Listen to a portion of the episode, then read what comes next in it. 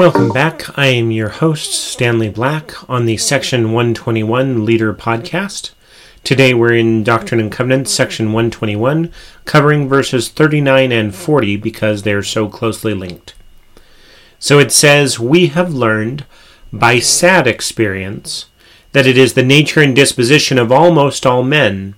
As soon as they get a little authority, as they suppose, they will immediately begin to exercise unrighteous dominion. Hence, many are called, but few are chosen. These verses correlate strongly to the observation made by Lord Acton, who was a British historian, that power tends to corrupt and absolute power corrupts absolutely.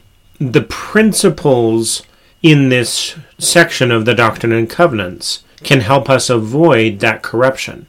But the axiom holds true. Even here it says that it is the nature and disposition of almost all men to assume this unrighteous dominion. This section is very important in helping us understand how to avoid the trap of the natural man and falling into taking unrighteous dominion when we have been given authority. And of course, the sad experience referenced here in this verse is how so many of those that Joseph trusted closely turned away from him and ended up being the cause of his incarceration in Liberty Jail, where this section of the Doctrine and Covenants was received. So, what does this exercise of unrighteous dominion look like?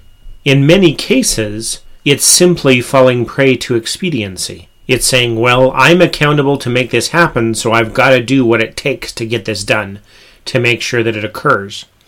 And that can lead to taking shortcuts because of fear, because of anxiety about what others will think, and because of the need to maintain authority or the fear that it might be lost. In verses that we have covered in previous episodes, we have talked about the importance of leading by gentleness and meekness when we're trying to lead from Zion or lead in the Lord's way. Now, meekness is important because it is a state of humble assertiveness, willingness to do what needs to be done without a spirit of pride. And part of the key to maintaining a spirit of meekness is to maintain an understanding of our relationship to our Heavenly Father and our Savior Jesus Christ. For truly, in the Lord's work, but also in many other areas of our lives, it is our responsibility to work, and God is the one who makes it work. This isn't to say that we shouldn't strive for accountability of results, but I think when we fall into the trap of saying that the end justifies the means, it's because we have started disobeying the first commandment to put God first above all else, and we have started inserting ourselves in and feeling that we have final accountability for the outcome no matter what, not retaining our sense of obedience to our Heavenly Father. Because if we can retain our sense of obedience to our Heavenly Father and our sense of meekness, and if we can follow the principles described elsewhere in Scripture, we can come to see that as we work hard and as we work diligently, and as we ask for what we need, that those things that are good and right will be given unto us as we ask in faith. And so the challenge there is when we start feeling that we have to do it on our own, when we don't have the option of turning to God and getting His guidance, that the adversary steps in, keys in on the natural man, and causes us to start making excuses that compromise morals, that compromise the leading in the way that God wants us to lead. Because if we consider the plan of salvation as a whole, it's not so much the accomplishment of objectives here on earth, because we know that all things must fail eventually.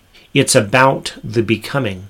And if we are so set on an outcome that we start offending these little ones, as Christ told us not to, then we're missing the point.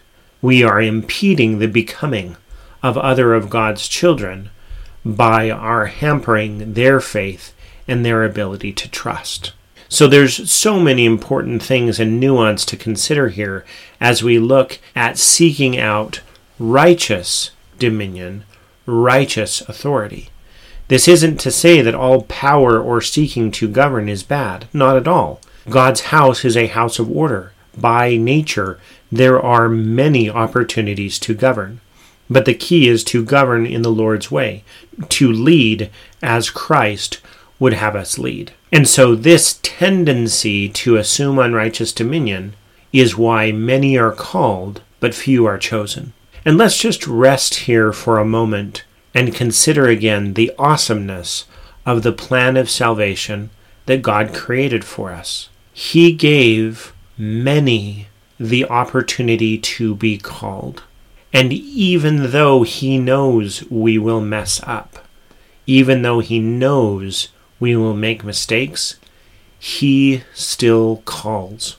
And He gives us the agency to see how we will respond knowing that yes, we will make mistakes, and yes, the atonement will need to be applied both on our behalf and on the behalf of the people who may, we may have hurt.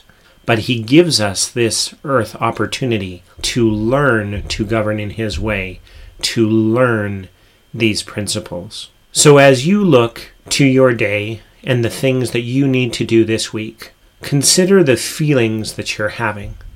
If you feel that you have to make things work, and that maybe you need to railroad the agency of some of God's children in order to make those things work. Note that you are being pulled towards the natural man, that you are being pulled away from the truth of God. So step back, take a deep breath, ask God for help, and then consider how you can use persuasion, gentleness, meekness, true love, kindness, pure knowledge to solve the situations that you're dealing with, rather than trying to restrict the agency of others of God's children in order to get something done. Trust in the Lord with all thine heart, and lean not unto thine own understanding. In all thy ways acknowledge him, and he shall direct thy paths.